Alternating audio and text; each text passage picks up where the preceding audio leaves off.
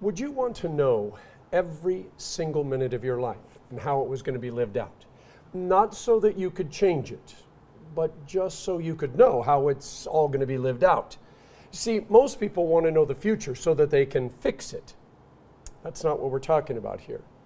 We can't fix something that already happened or something that is happening. See, our concept of time is wrong, at least theologically. And we argue about free will and fate being on both ends, when the truth is far simpler and it's far more beautiful. And by the way, it's not the least bit scary if we know that it's in God's hands. One God, three persons, mystery, unity. One pastor summarized it this way The picture of God that this view leaves us with is of a being whose life is too full to exist only at one moment at a time. And I'm not going to speak for you, but that's the kind of God I want. In fact, that's the kind of life that I want. A life that is too full to exist only at one moment at a time. We often allow our life to be defined one moment at a time. And if we aren't careful, we get so trapped in the past that we lose the present and the future. But if we get too focused on the future, we lose the past and the present. And a present without a past or a future is pretty much empty. When asked about the reality of God, C.S. Lewis wrote the following Listen carefully because it opens up a beautiful way for us to understand in the simplest way the Trinity. What we call tomorrow is visible to God in just the same way as what we call today. All the days are now for him. He does not remember you doing things yesterday. He simply sees you doing them, because though you have lost yesterday, he is not. He does not foresee you doing things tomorrow. He simply sees you doing them, because though tomorrow is not yet there for you, it is for him. He knows your tomorrow's actions, because he is already in tomorrow and can't simply watch you the moment at which you have done it is already now for him. Yeah, I'll let you look that quote up because, first of all, it's amazing, but secondly, it's a little bit mind bending. Last week, when Jesus said, You know, I still have a lot to tell you, but right now you're not ready for it, I hope that didn't upset you. I mean, I know we get frustrated with God. Nobody likes to be told, You aren't ready for this. But sometimes it's true. And if there is one word that ties the past, the present, and the future all together, it's perspective. When Jesus spoke those particular words to the disciples, when he said, You're not ready for this, it was the eve of the crucifixion. Now, he'd been telling the disciples about the cross all along, but they weren't ready for it because they didn't have any perspective.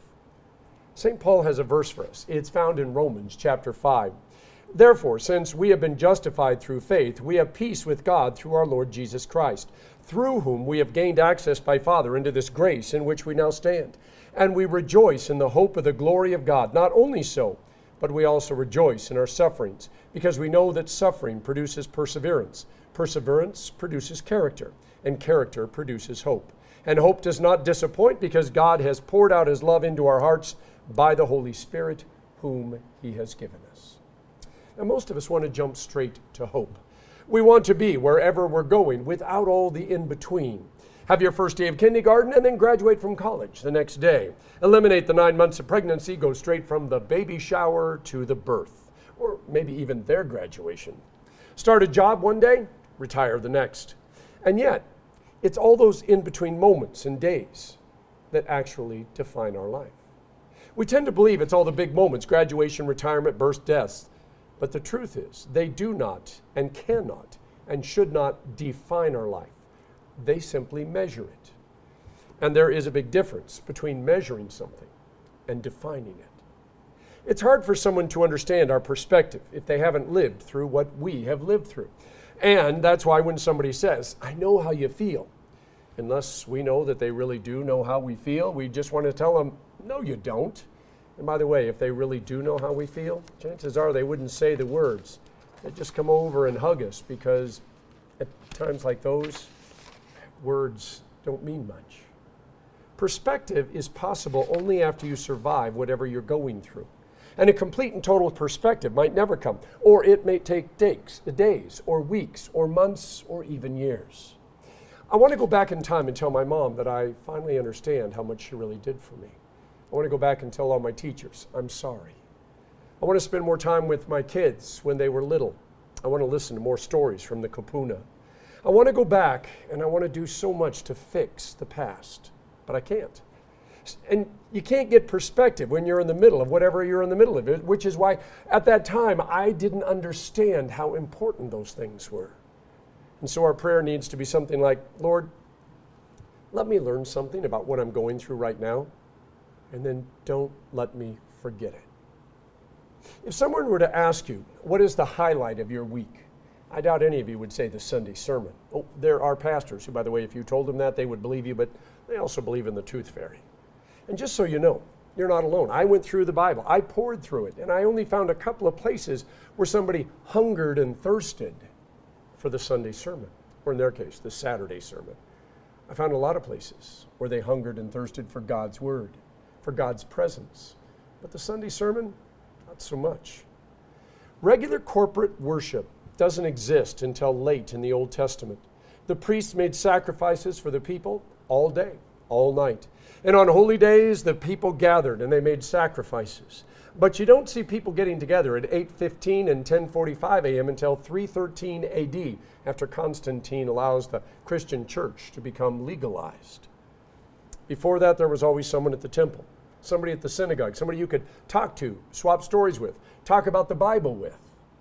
It was more of a community of believers who came and went on their schedule rather than an organized worship service. Now, the purpose of corporate worship is to bring the Bible and your life together. It, it, lets a breath of fresh air in. It makes you think. It gives you a chance to say thank you.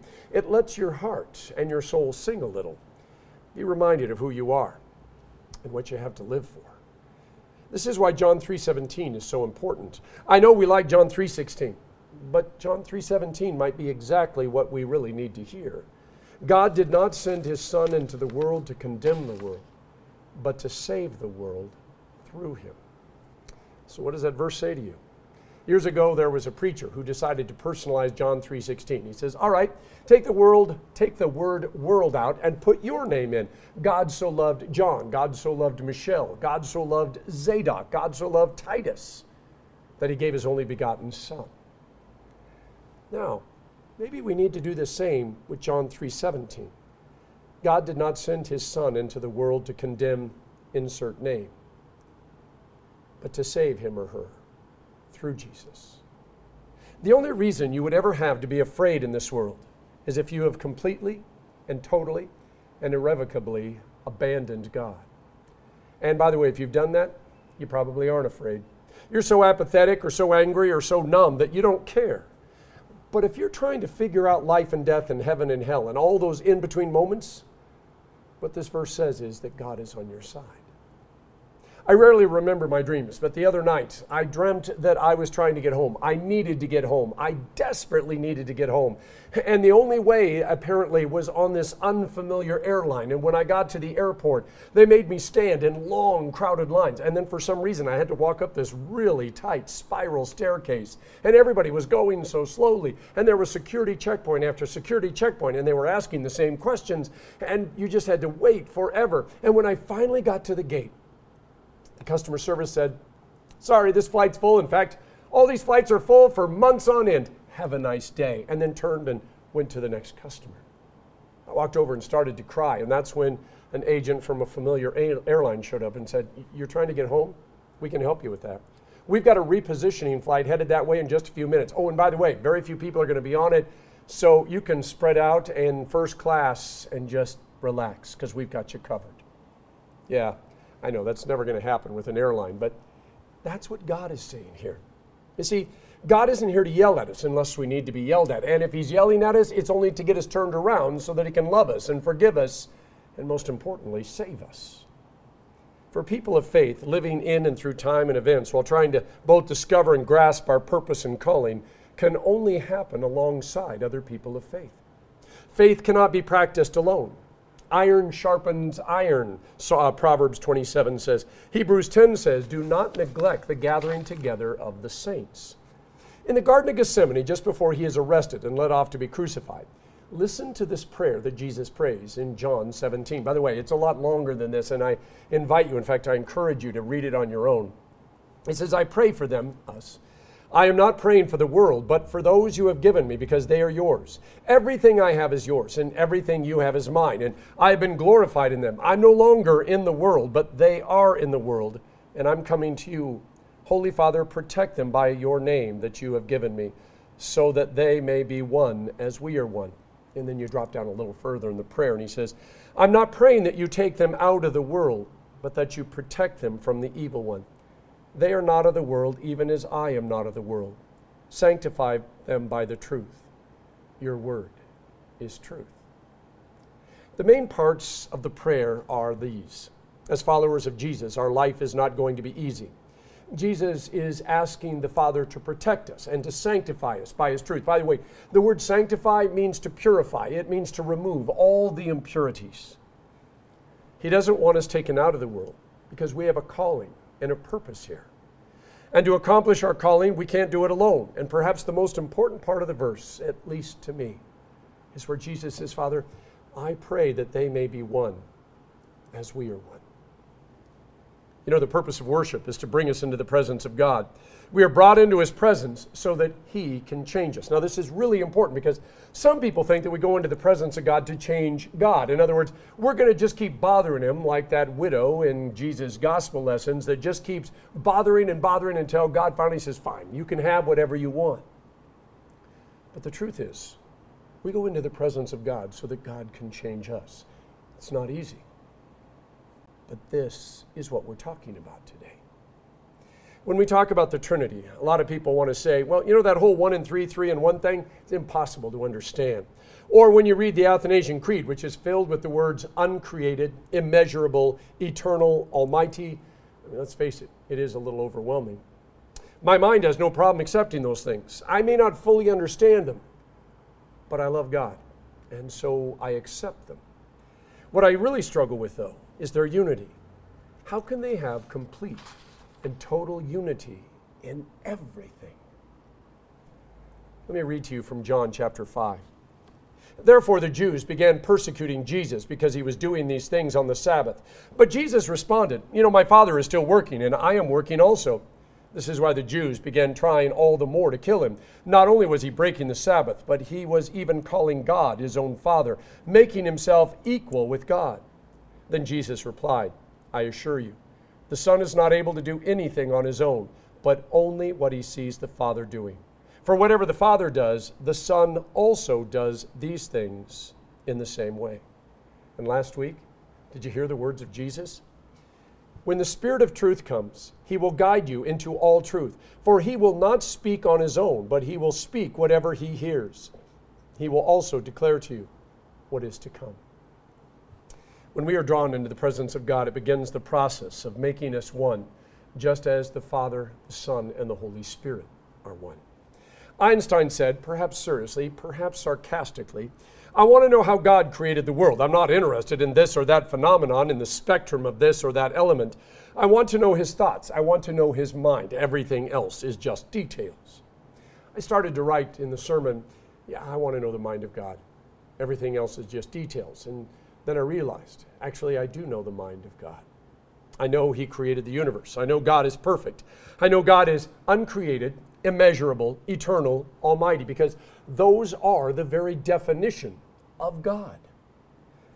But knowing the mind of God brings anxiety and a feeling of unworthiness and a deep pain for all the things I failed at, all those moments that I can't go back and fix. In other words, knowing the mind of God simply points out that God is perfect and I am very, very imperfect.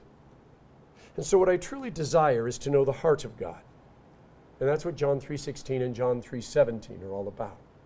God so loved you and me that he sent his only son into our world, not to tell us how badly we messed up or how much of a mess we've made of our lives and of our world, but to save us because that's the heart of God. When St. John says God is love, as Inigo Montoya would say, it doesn't mean what you think it means. To be loved by God is to be drawn into his presence, and slowly, very slowly, we begin to understand his heart. The Holy Spirit's job is to help us set aside this world and all the things that we think are so important, to, to begin to see life, the universe, and everything from an eternal perspective, which includes life, the universe, and everything. but only as waypoints on the journey of a life that does not end when we die. It does more than that because it's really just beginning. To know the mind and heart of God is only possible through faith. And faith comes through endless hours and days of letting God be God. I want you to think about that. What would it take for you to let God be God of your life? And this takes us back to the opening quote. C.S. Lewis said, What we call tomorrow is visible to God in just the same way as what we call today. All the days are now for Him. He does not remember you doing things yesterday, He simply sees you doing them because though you have lost yesterday, he is not. He does not foresee you doing things tomorrow. He simply sees you doing them because though tomorrow is not yet there for you, it is for him. He knows your tomorrow's actions because he is already in tomorrow and can simply watch you. The moment at which you have done it is already now for him. Psalm 139 says, Every day of my life was written in your book before any of, the, any of them came to be. Faith allows me to take a deep breath, to take another step, and then just say thank you with my heart and my life. God doesn't just know how many hairs are on our head, that's just the details. He knows our heart, and He can't wait for us to know His. In the name of the Father, and of the Son, and of the Holy Spirit.